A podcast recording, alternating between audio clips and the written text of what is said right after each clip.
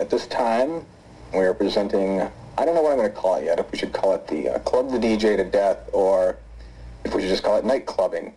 But anyway, what we're doing is I go around and ask the jocks who spin in the clubs around town, uh, give me your uh, new favorite song or the one that's getting them up on the dance floor. Basically, they've got, you know, control over this. They can choose anything. If they want to play a Pink Floyd cut, they can play a Pink Floyd cut. If they want to play a, a song by the uh, the Letterman, they can play a Letterman cut. And uh, this week we've got Diana, who spins at uh, St. Andrews and occasionally Asylum.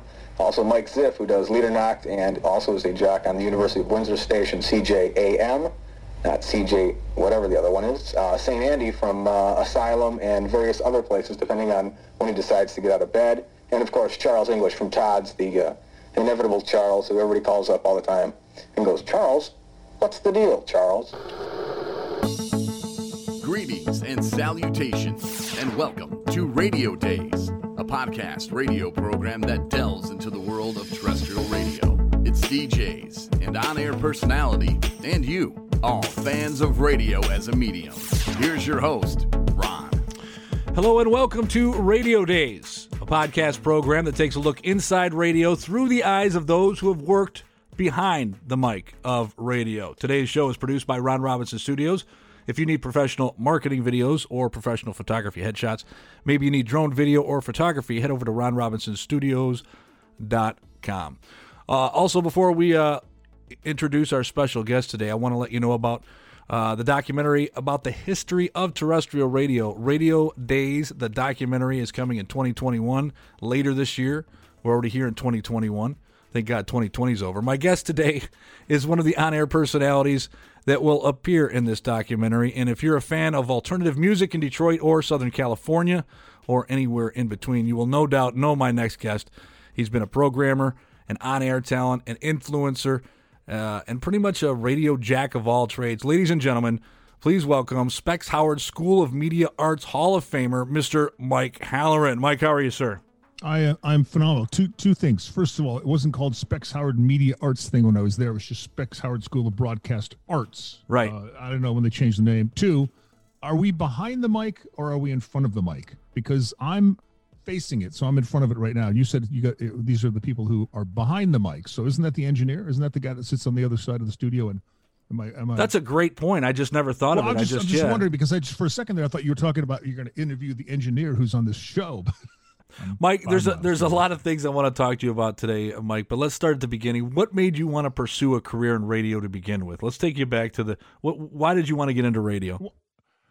the, the the ironic thing is is that I didn't think about doing radio as much as I thought about uh, my frustration with um, when when I was 11 years old. I'll, I'll back you up to when I was 11. When I was 11, my my dear departed mother um, let me go to school in England. She did not send me away to school in England. She and my father decided that it would be better for me to get an education uh, that was of, of a higher quality because in fifth grade, all I was learning in science was how to blow up a balloon and let it go across the room. In England, at 11 years old, you are doing science experiments with animals, uh, dissecting animals. I shouldn't say, you know, killing them, but you're dissecting animals. You're understanding physics, chemistry, biology as three separate subjects when you're 11.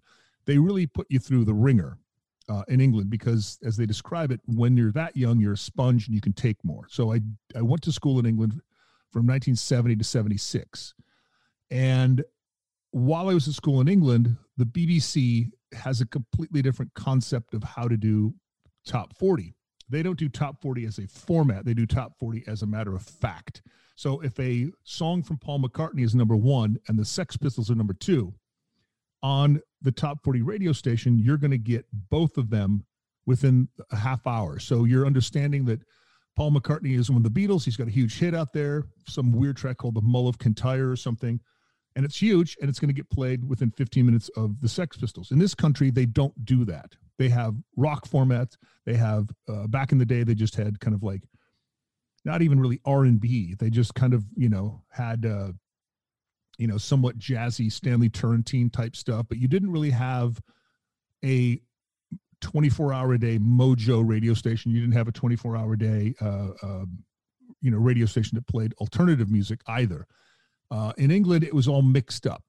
So I was turned on to and I was very hip to, you know, everything from Deep Purple to Pink Floyd to everything because everything got played uh, on the BBC. So I'd come home in the summertime and the the eternal story has always been that I would call John O'Leary and bug the hell out of him because he was not playing this band called Genesis and at the time Peter Gabriel was the singer and Peter Gabriel had not yet left the band, and I was kind of calling up John all the time and basically saying, "Why aren't you playing this? They're huge. They're you know selling out you know massive arenas and blah blah blah blah." And John was basically, you know, this is America. This is not how we do things. And I just I basically took it as like you know, all right. And then like the next summer I'd come back and I'd ask him the same questions about other bands and you know whether it was King Crimson and and the whole time he was and this is the thing I love about John he he never bullshitted me. He never said okay kid you know. He was just like dude why, why don't you get your own radio show? And at that time I didn't you know I didn't think anything other than all right I'm going to go get my own radio show because I wanted to play I wanted to hear bands that I was listening to when I was living overseas. And they weren't playing it on the radio.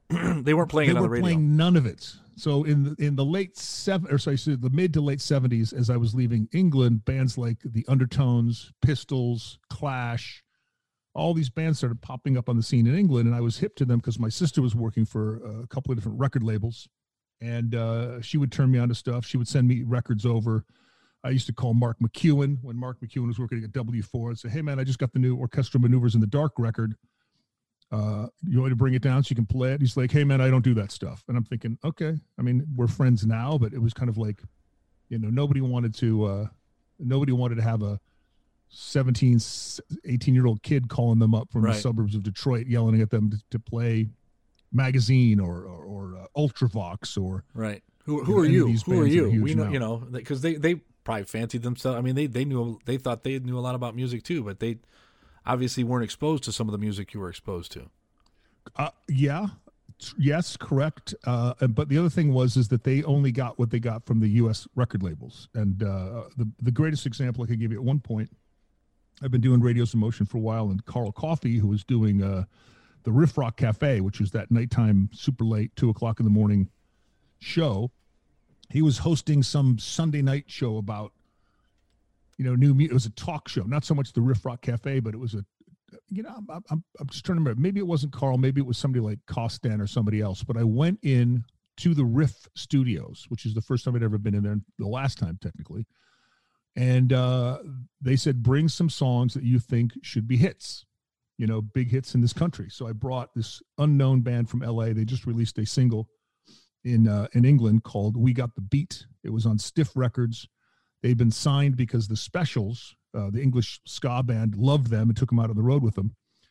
And um, I brought the single in. It's a very, you know, rare pressing now. I mean, eventually the song went on to be number one, you know, but the, the amount of people who were listening to Riff at that time that called up and just said the song completely sucked was amazing.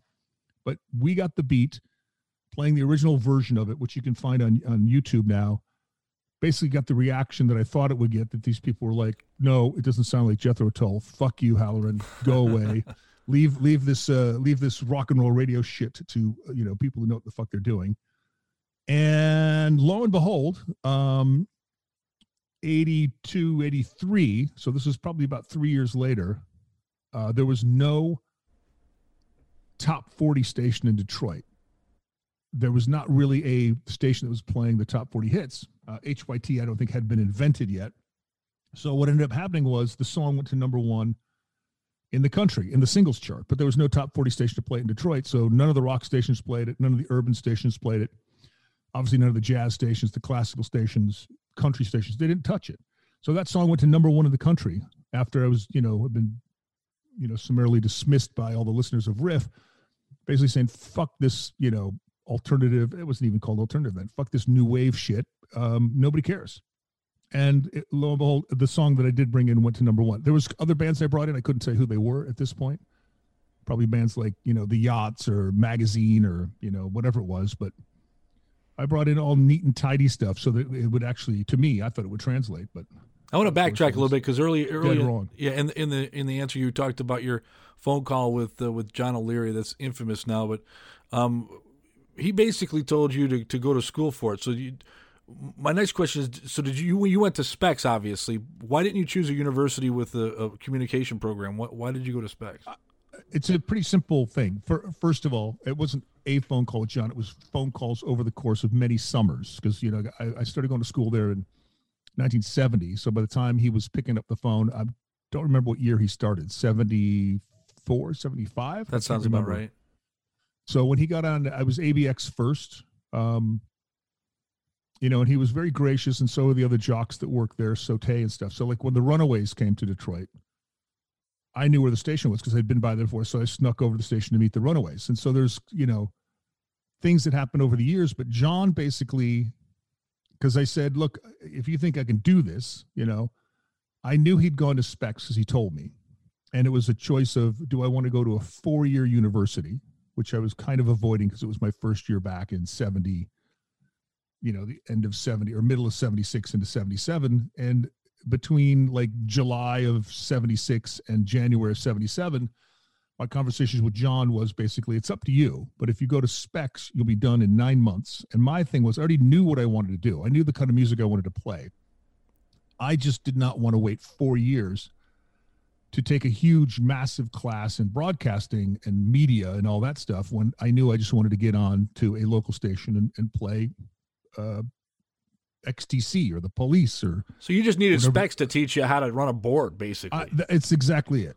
And and and uh, you know our old buddy Dick Kernan who who passed away recently.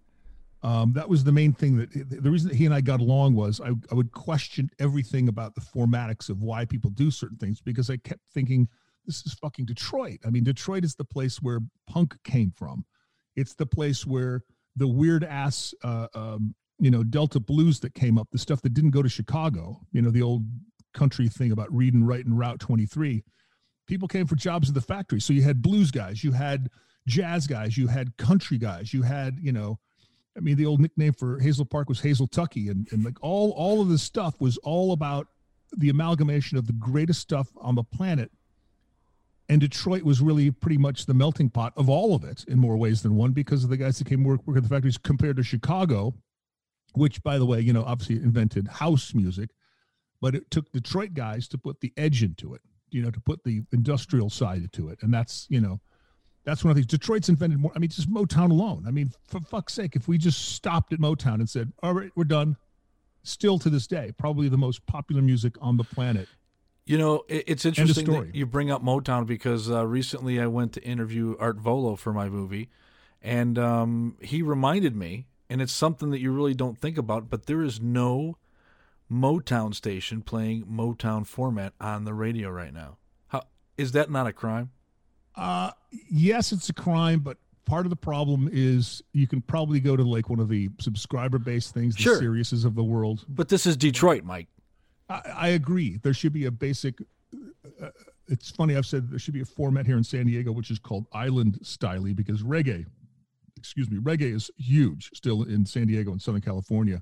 So every band from, you know, Desmond Dekker and Sublime to the Specials to, you know, Jack Johnson, everything's got that little island reggae-ish thing. There could be a radio station that's like a beautiful music station that could be gathering massive amount of ratings to be played in every, uh, you know, shoe shop, uh, hairdressing place, because it's just the greatest background music on the planet. You don't necessarily have to have it blasting and Motown is pretty much the same kind of a thing, but I think the difference is between reggae. Reggae is you know pretty slow; it's about 98 beats a minute. But one of the things that I loved about Motown was it was always four on the floor for the most part. Yeah. It was you know, you know, sugar pie, honey bunches, and that stuff in the background after a while is going to be. It has to be foreground. So it can't, you're right. There should be a format that runs where they just basically play Motown's greatest hits but all the hits, not just the you know 6,500 of them that we hear in a constant rotation on, on those you know subscription service things. As you mentioned, we just lost uh, the great Dick Kernan. Uh, he meant a lot to me. He meant a lot to you. He meant a lot to thousands of others who who we've helped along the way. I was trying to figure out how many jobs he's been directly responsible for me getting. I think I've worked at, at 10 radio stations, and he might have been responsible for six or seven of those hires. Can you tell me a great right. Dick Kernan story? Yeah, I was the opposite with him. He he and I this was part of our the love for each other is that I was the only guy that basically told him that his advice was not going to get me where I wanted to go. He was suggesting jobs in Bad Axe. Uh, my buddy Ron Steinman went to, to Sturgis, Michigan.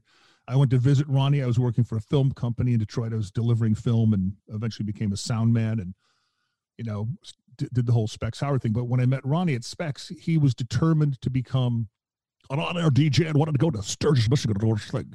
So what ended up happening w- with me was my discussions with Dick was, why can't I just do something here in Detroit? He goes, it just doesn't work that way.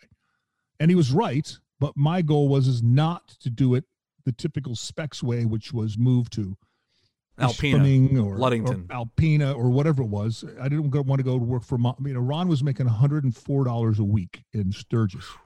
I don't remember what his rent was. I think it was like 30 bucks a month, something ridiculous, but I didn't want to do that. I stayed with him for probably a whole weekend out in Sturgis and I just thought I cannot I can't imagine moving out here to the middle. I don't want to say it's the middle of nowhere. I'm sure it's a wonderful place to live, but I couldn't imagine to do that. I already knew how to run the gear.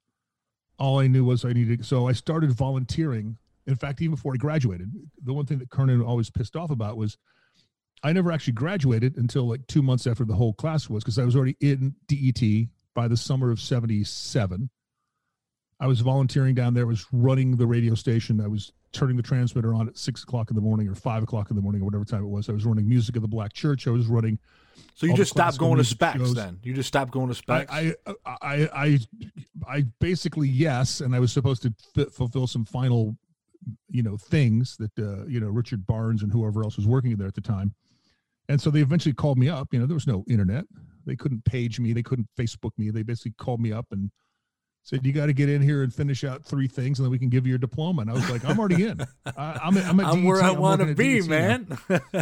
but here's the thing: I wasn't getting paid at DET. Right. I was still working for, uh, I think it was Visual Concepts at the time. I was in it working there. I was in the shipping department, but I was making more money in the shipping department than Ronnie was uh, out in Sturgis. So the way I was looking at it was, I, am able to afford whatever I want to afford. I was going to see all the punk bands that came to Detroit. I was playing in a band at the time.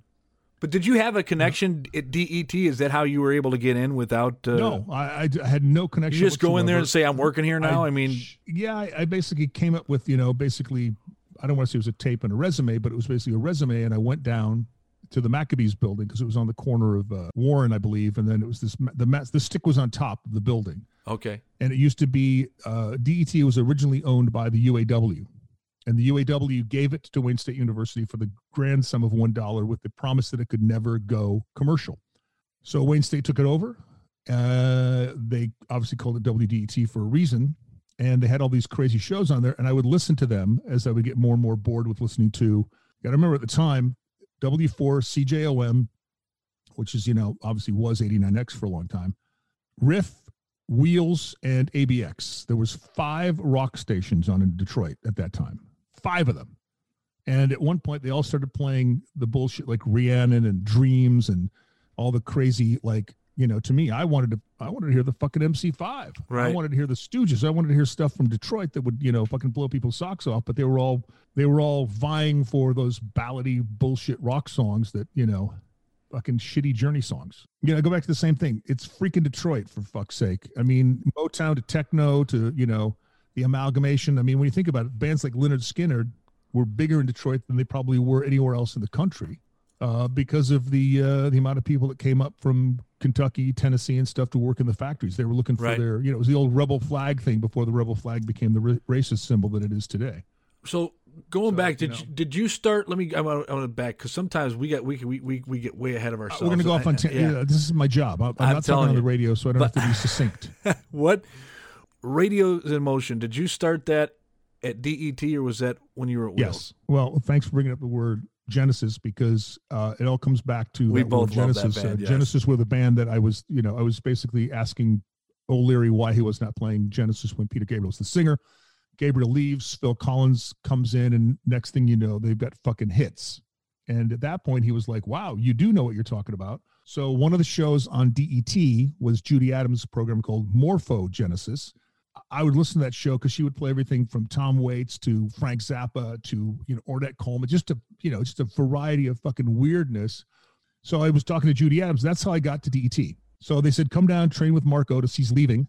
I'd go down there for like four or five weeks in a row, and Mark Otis would train me on how to grab the programming from the box and rack it up and do the stuff. And um, got on the air. And Calvin Usery, who was the uh, kind of like the head of the board ops, he was there most of the days doing all the other NPR type programmings, took me under his wing, taught me things. And then eventually, Judy Adams said, can you fill in for Jerry Stormer? Because he had a program called Band Pass. I would fill in for him. I did an interview with XTC out at the uh, uh, Michigan Theater Ann Arbor. They were opening for the police. I did a whole uh, interview with them and yeah. ran it on Jerry's show, featured the whole album, did the same thing with a police album and a bunch of other things.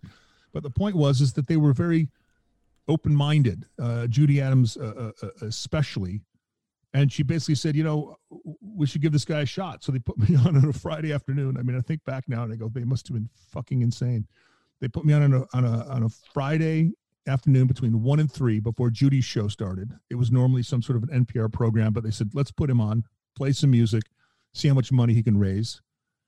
And uh, I, I came back with like 10 grand in the first program, which was a um, two hour show from one to three. And all of a sudden it was like, we got to get this guy on the air.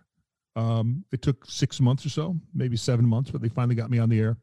They called me up and they said, we're going to put you on between 1 a.m. and 3 a.m. on like Wednesday night, Thursday morning, or Tuesday night, whatever date it was. I don't remember. What an opportunity that is. Got my chops together, became a much better presenter on the air than I was prior to that because I'd never really done a full time radio show. So where did you? They moved me to Friday afternoons. Yeah, and that's where you really started uh, becoming getting a following. Did you realize the impact that you were making as an on air personality there are there were signs that I should have recognized um, when I was doing the super late night show. We would take phone calls like just before we shut the transmitter off. We would just take a bunch of phone calls, and somebody out there taped one of these phone calls, and it's just the most weird thing ever to hear Detroit people at three o'clock in the morning calling up, basically wanting me to play Motor City's Born, Burning by the MC5, and then Mark Sovel, who's still a good buddy of mine, also a Specs guy, and uh, Mark Sovel, before he got into radio, called me up and basically was talking to me about like local bands that I should be playing, like Private Angst and stuff. And I should have known when when Mike Skill from the Romantics, he'd been booted out of the band at one point, but he wasn't getting along with the band, so they booted him and they brought Coz Canler in. And this guy calls. I later find out it's Mike Skill, and he's asking me about this band because he was blown away uh, because it sounded unlike anything else he'd ever heard in his life and he kind of let out a couple of secrets about him being a guitar player. And I finally, by the end of the conversation, I figured out it must be Mike Skill because he was in the Romantics and he's no longer. Right. So the next week, Mike Skill comes down to the radio station with a stack of albums that he picked up when he was in Australia on tour, you know, just before he got booted out of the band. The combination of a guy like Mike Skill, who had hits on top 40 radio, coming in to bring in bands like Flowers, and I don't remember what else he brought in, but he brought in all these crazy underground bands from Australia to play them on the air because he knew that that's what I was doing. To think that he was listening in the first place is fucking mind blowing. And so at the end, end of the uh, this phone call, I'm like, bring him down. And my whole goal was to basically have that kind of rapport with musicians, and I've always had that since then. You know, that's how I found bands like Blink 182 and Jewel and those kind of things, and gave them the first airplay. Was just trying to be friendly to the musicians. That's when I should have figured out there was an impact happening and it didn't really hit me until I'd left Detroit, moved to San Diego. So obviously, Radios in Motion becomes a huge hit in Detroit. Uh, talk to me about the transition, uh, about Wheels bringing you over to them to do the show there. When I started doing Radios in Motion, originally, by the way, it was called Rest Aria. When I filled in on the on the pledge period, uh, Judy loved the Residents, and uh, I was a big Residents fan, but not that big. I was more of an XTC fan for obvious reasons. And she goes, "Let's show, call the show Rest Aria." you know, which is the play on words from, you know, opera arias and right. not a rest area. It wasn't forceful enough for me. What do you want to call it? And I just said, I want to call it Radios in Motion after the XTC song because in that they talk about Milwaukee because I was born in Milwaukee. They talk about the you know the kids basically need this kind of radio. The lyrics are pretty much you can you can hear it in the lyrics what the song's about. Like the kids need their own music and they ended up using it and uh, you know still to this day people are buying the t-shirts for it but it, it, you know i changed it to radios in motion because i wanted something that was basically moving forward so radios in motion ran originally from you know under that name from like early 1980 until like 82 i believe it was and then i quit i was very frustrated um, I, I figured by that point somebody at riff wheels one of those places would have basically said you know this show's great. Let's bring him on board. And it didn't happen. I didn't get the Riff Rock Cafe show uh, when Carl Coffey left. I thought that would happen. I was being an egotistical son of a bitch, basically. 84, I was at LBS, and then I went to Wheels, and then Radios in Motion started on Wheels as a late night or a Sunday night program because Lee Arnold, who hired me, basically said, "Yeah, why don't you bring back his uh, his radio show that basically had U2 as guests and Plasmatics and Mutants and all the crazy bands they used to bring in back in those days. So that's when bands like Beastie Boys, Beastie Boys came by Wheels, uh, Beastie Boys came by LBS uh, back in the day uh, before anybody knew who, who, the fuck they were. Um, so Radios in Motion kind of jumped in and jumped out. It basically became my show on, you know, it was my brand, if you will, on Wheels, and then I left and went to DTX. So I was happy because I was making it was my career at that point. It was no longer a hobby. It wasn't something I was just kind of showing up to do on weekends or late nights at DET. DET couldn't afford me. They couldn't afford to pay a lot of their volunteers for obvious reasons, and and I was one of them. But I was the overnight guy at Wheels for I don't know eight nine months or so, and then I went to um, DTX, where Radios in Motion did not exist. It was it came back to Wheels when I left DTX and moved to 91X in San Diego Podell now is running wheels and he said, Can you send us three hours or two hours a week? So I used to tape a show wow. in San Diego, put it into a FedEx uh, bucket and ship it to them. And they would basically send the tapes back on Monday. I'd re-record the programs. Doing this movie, I've I've gone back and I've been listening to a lot of on-air personalities from the 50s, 60s, all the way up to the 90s and beyond. But lately, uh, I've been listening a lot to uh, the the the electrifying mojo. Were you a card carrying member of the Midnight Funk Association? Uh, I was. it's it's funny you say that because it all came down to the same thing. Um, when when I first became aware of the electrifying mojo, it was because there was something happening in, in Detroit. He'd been doing things before I was, but he was really kind of pushing the boundaries when he was at, when he was at GP ARA, as they used to call it. He was down on Jefferson. I was at uh, uh, DET at the time, and he, I couldn't tell you when he started GPR, but suddenly some of the bands that I was interviewing would go there either before me or after me.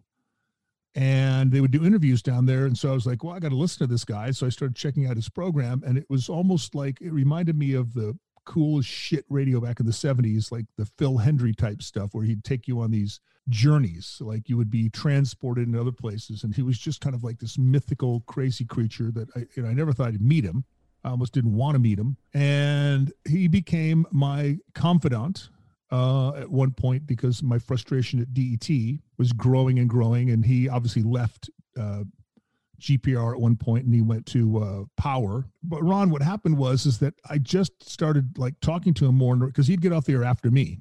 He'd get off there at three and I get off there at two. So I would go meet him at Lafayette, Coney Island because it was close to where he worked. So by the time I got from LBS down there, or DET down there or wherever it was when we we was just basically meet at Lafayette Coney Island and and I got to meet him and hang out with him. And he is just one of the funniest fuckers on the planet. And he gave me this is the summer of 83 I had not made up my mind if I was going to go back to DET because I was applying for the job at LBS I just gotten back from LA I don't remember what my job was. I was probably running out of money very quickly probably staying at my parents place. And sure enough we meet down at Lafayette Coney Island because you can get a good meal down there for not much money and he says, uh, and, so you can't beat the ambiance either.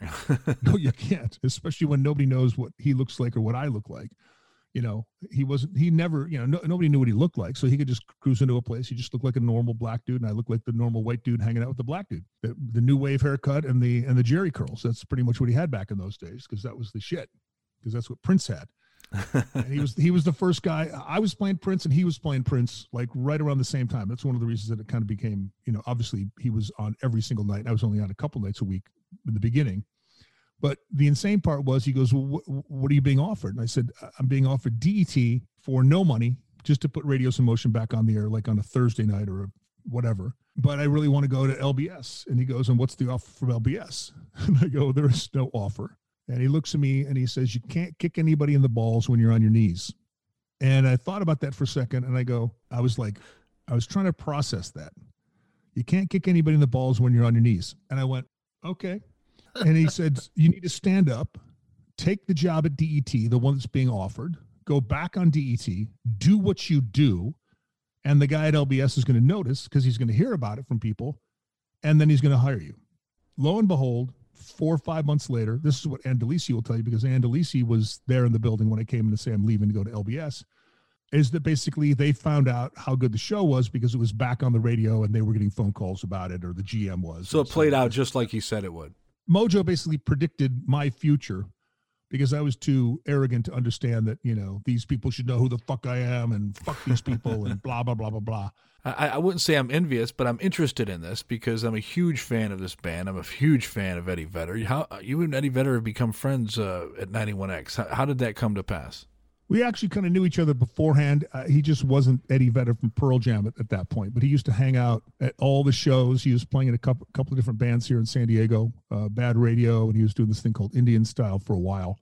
And I'd see him. I didn't know that he was going to become Eddie Vedder Pearl Jam at the time, but he was also a runner and he was the runner. He would basically go down, have to run out, get bags of ice, or go grab the sandwiches, or you know, clean up a dressing room, or do whatever, because he was basically a, a guy who was making money besides his security jobs and besides his band stuff, he was making money basically running around backstage. So I kind of knew who he was because he was just there all the time, but I didn't know him. Uh, and he must have known who I was because years later, when we launched the End in Seattle, he'd been living there at the time uh, for a while because Pearl Jam's album was coming out. In fact, that weekend, the first album 10 came out the weekend that we launched the radio station. So since then, uh, through his brothers, um, our relationship is just, it's freaking bizarre. I, I don't know how else to describe it, but it's almost as if he's aware of what he is now uh, compared to what he was when I first met him. So he knows that he's got a, a weird social responsibility to things.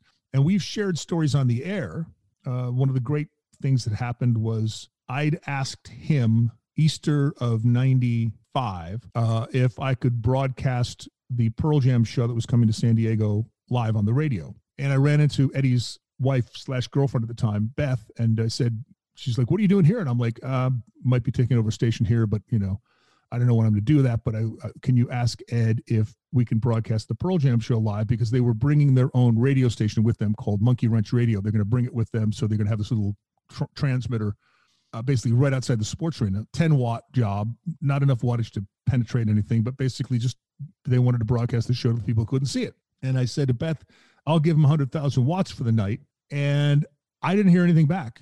I didn't take the job in Denver, and I'm back in San Diego, and about four days before the show happens in in uh, San Diego.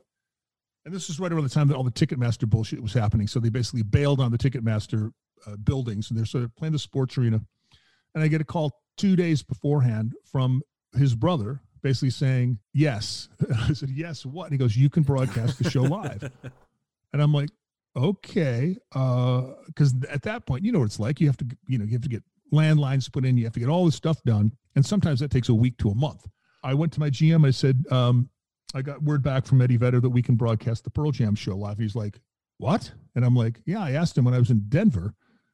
And he goes, uh, how do we get it done? So I had to go down to the sports room, search, search for another radio station's lines that happened to be in there and got their engineer to talk to my engineer. And they basically said, yeah, sure. So we basically used another radio station's lines to get the signal out of the, the thing, but it, it, two signals were going out, one on 91X that was coming out of their board and then theirs was going out of their board into their transmitter, which wow. was being broadcast on uh, whatever frequency they were bootlegging at the time. Record labels are kind of like roadblocks to me. Uh, Eddie and I have had that discussion before about they they think they control the band's career, and um, this is kind of one of the things that happened. So when he gave me permission, he just didn't even call me because you know he didn't have my number. He calls his brother. His brother calls me and says, "Yeah, you have permission." Of course, I don't see him until after the show. The Ramones opened the show, so we broadcast the Ramones live on the radio, and then we broadcast the Pearl Jam thing live on the radio. Show starts. His uh, his manager or whoever was comes in and goes. There are now three stations that are clipping into the signal of ours. So Eddie uh, gets on stage. I don't know this at the time. I find out afterwards because I go backstage to I'll explain that part in a minute. So I don't know this at this point, but they come on stage and they're playing songs, and this is 95, right? October 95. Eddie on stage says, apparently there's a bunch of other radio stations that, you know, are now broadcasting this. And I just want to make sure you know who I gave permission to. And he says X A T A F A M N. He does our call letters in Spanish on the air. And Kevin Weather looks at me and goes, How the fuck did you get him to do that? And I go, That's Ed. That's fucking Ed Ed Ved basically doing what he fucking does. He doesn't give a shit with the record label. So of course on Monday, I get screaming, yelling phone calls from record label people, not the manager, because the manager was there. Manager knew what was going on. Eddie basically said, This is what we're gonna do. It was his hometown station. It was the one that played The Who and played all of his favorite bands, and that's what he fucking loved. So sure enough, Tuesday morning, this huge bag of blood manure shows up in my office, basically saying, fuck you. Wow. Congratulations, but fuck you. and I thought, that's fucking unbelievable because they had no idea. That is So a great rock and roll DJ story right there. That's Right. that's a legend so, story. So let me jump to the backstage thing. At that point, Pearl Jam is at this point, you know, taking showers. The show's over, but Joey Ramone swings by the broadcast. Me and Robin and Joey, and we're all having these conversations about things. And then Eddie comes out and he grabs a mic, knowing full well that he's now on his station, these other stations, and it's me, DJ at 91X, Robin, DJ at 91X, now being broadcast on other radio stations in town because they're all still gleaming into the signal. And they suddenly start taking things off because it's it's two G two G DJs that don't work for them that are doing this. And and and Eddie goes, look, it's getting too professional in here right now. You guys got to leave. And uh, you know, he Eddie was just Eddie's more like um, you know Gil Scott Heron than he is like like a singer in a big rock band. You know, Right. he's more of a revolutionary than people give him credit for. I want to switch gears a little bit here. Um, March of '91, you're in you're you're at 91X, but you're still Yep. making points. You're still doing shit here in Detroit. You and Greg St. James had a fine John O'Leary night on 89X. It, it, it- tell me about this. if I remember correctly, because you, you know, we would do bizarre things on 89X all the time. But one of the things he would do is Greg used to call me on a nightly basis because it was three hours different. So he'd get on there at 11 or something, and I'd be on there at 91X. He'd call my hotline, and we were discussing, you know, legendary people. I believe my goal was is that if we couldn't find somebody, we knew somebody that would obviously, Right. if they heard the broadcast, they'd be able to find him. So I think it came down to nobody knew where because O'Leary kind of disappeared for a while. He was doing radio production or something. This was pre cell phones, from what I remember, because I don't remember getting my first. yeah, I think there was beepers, but was you're born. right. Like you talked about earlier, there was beepers, Right. but no cell phones. So for some reason, I think we just decided to go. All right, we need to find. You know, we need to find John O'Leary. And the thing was, is we figured if we just broadcast it, we're looking for John O'Leary, and suddenly somebody who knew him called him at home, wherever he was at the time, and got a hold of him, and he got a hold of the station. He ended up getting hired, I think, shortly thereafter, uh, to work at the station. And um, you know, he's the guy that you know he's the reason that I got into radio because he didn't fucking lie to me. He basically told me the truth and Didn't sugarcoat nothing. yeah, he didn't. He's just, you know, he's just, as you know, he's a very funny guy. Uh, but at the same time, he just, you know, he talks about the massive amount of drug usage and He's just all a, that kind of shit. And, There's no you know, filter with John O'Leary, and I love that about him.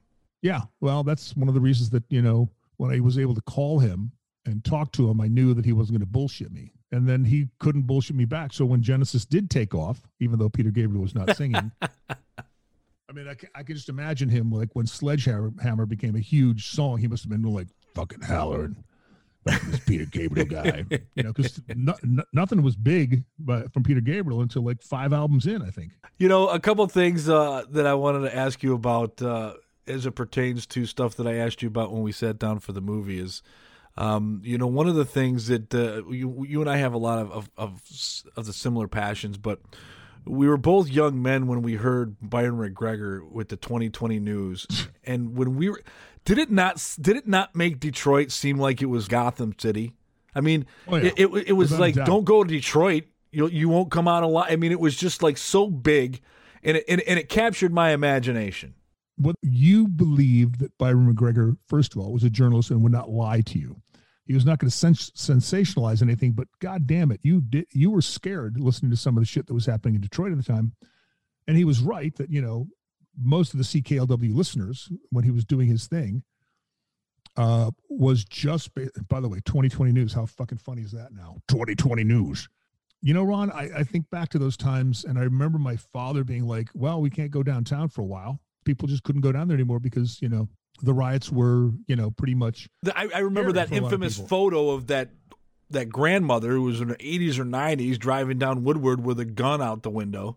And the, and the sad part is now that it's been many many years since it all happened when you kind of realize what the source of it was and why it happened in the first place. Another question I've been asking everyone appearing in my uh, documentary, uh, and, and we talk. There's a number of things that we've already talked about that would fit the answer here. But name something that you've uh, you never would have experienced had it not been for your job as an on-air personality or, or, or being in radio. Do you have? Uh, I can't believe this is happening. Moment you can share. Uh, there's a couple. One of them was getting asked by the Cure to fly to London to do their pirate radio broadcast because they knew that they couldn't ask any English DJs because once they the government tried to shut them down, uh, that the, whoever was on the air would be pretty much uh, persona non grata with the with the English airwaves, whoever controls them. So they asked me to fly over with my buddy Lewis Largent, and I basically got to spend an evening with the Cure. There's one picture of it because they let the media in, and then there's a little clip on um, MTV Europe or MTV England where it shows me doing the sound check before Robert Smith came on the on the radio. But you know, Robert and I had gotten along really well. So there's a lot of things that happened because I was doing radio, but going to do radio in other parts of the world. Um, having, and I also worked for the BBC for a while. I was doing this thing called Beverly Hills Jock. I was the gossip columnist for Radio One's program with Jackie Brambles. But they ended up hiring me to do this stuff, and and because of that, um, I did road trips with them. I did like a series of concerts in England over the summertime. It was just fucking amazing, amazing. shit. This is all, this is all like the summer of '93, and it was just you know but none of this would have happened. None of these weird things would have happened had it not been for my radio career. Uh, my wife, Steph, is um, she and her friends used to listen in in uh, Windsor. She's she was growing up in Windsor at the time, born in Royal Oak, but growing up in Windsor, and um, she would tell me that they would get in their car like after school, and somebody'd have a notepad, and they would drive out to school kids out in Ann Arbor. And as they were driving out there, they'd write down the songs that I was playing and go, go out and buy a bunch of these things and then drive back. And so, you know, I, she knew who I was because of the radio thing. I didn't know, you know, she didn't know at the time she was going to end up marrying me. But yeah. at the same time, it's kind of like that same thing. It's like you, you kind of know people because of they know you for what right. you do. What are your thoughts about today's alternative music? What do you like listening to these days? I am into. Um, there's three bands. Three bands I'm going to recommend. There's a band called Snarls from Columbus, Ohio, who to me I would be playing the hell out of them if I was at a radio station now because they write really unbelievably cool, jangly pop songs. It's uh, three girls and a male drummer. Snarls is the name of the band. I love snarls. that name. I love yeah, that name. Not the Snarls. Just, just snarls. snarls. There's a song called Marbles, which is really freaking great. Very Pixies slash Nirvana esque. I love them. I like this band called Idles. They're from Bristol. They remind me of something that's never been done, but has been done a million times before. IDLES just amazing. The band is over the top. Singer's out of control, and he's amazing. And uh, this band, there's a band from uh, um, Dublin called uh, Fontaines. They had to change the name in this country to Fontaines DC because there's already a Fontaines in this country. And so this band from Dublin called Fontaines. In this country, you buy it under Fontaines DC. Is I don't know how else to describe it. It's like it's television meets Buzzcocks meets. It's just it reminds me that you know guitars are making a huge comeback. That's uh, good news. Got, it's been pe- too long. People got to let it. People got to let it happen. They got to stop fighting these bands and they got to play them because obviously they're just you know they're freaking amazing. Um, that's some of the stuff that I'm you know I kind of like listen to on uh, on repeat, if you will. And that comes down to you know the poets, as you're talking about with Vedder. To me, it was Frank Black from the Pixies and and all these other bands. You know, Snarls is one. Obviously, Idles, the fucking lyrics of that. Holy fuck! Listen to the lyrics of some of these bands. You're like fucking blown away now because they're still writing protest songs. What is the uh, what's the future hold for Mike Halloran? There's some things that I'm trying, uh, which hopefully will be uh, coming into fruition in the next four to five months. Uh, I've been working on a lot of things kind of behind the scenes because I think my frustration level is back to where it was before I got the job at DET.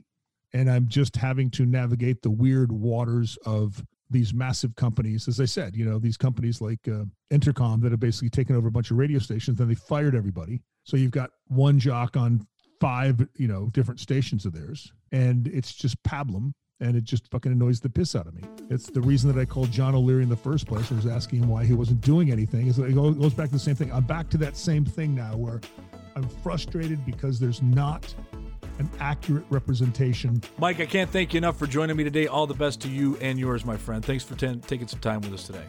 It has been my pleasure, young Ron. Stay young, you I- old man. Appreciate that, Mike Halloran. What a great, what a talented cat. Thanks again, Mike, and thank you for tuning in for Radio Dayz, the podcast, and of course, keep an eye out for Radio Dayz, the movie, coming later this year. Today's show is brought to you by Ron Robinson Studios. If you need professional marketing videos, drone video, head over to ronrobinsonstudios.com. Tune in next week. You know, they always say how it's going to be to, to follow Mike Halloran. Next week, we got a big show, the legendary Dick Purtan. Uh, Holy, on- yeah. are you serious? Yeah, you got Dick, Dick, Purtan. Purtan? I know. It's hard to believe. I, you know, he was one of the guys that when I got into radio, I kept thinking to myself, Dick Purtan. I would, I would go on there and say, this song is very Dick pertinent.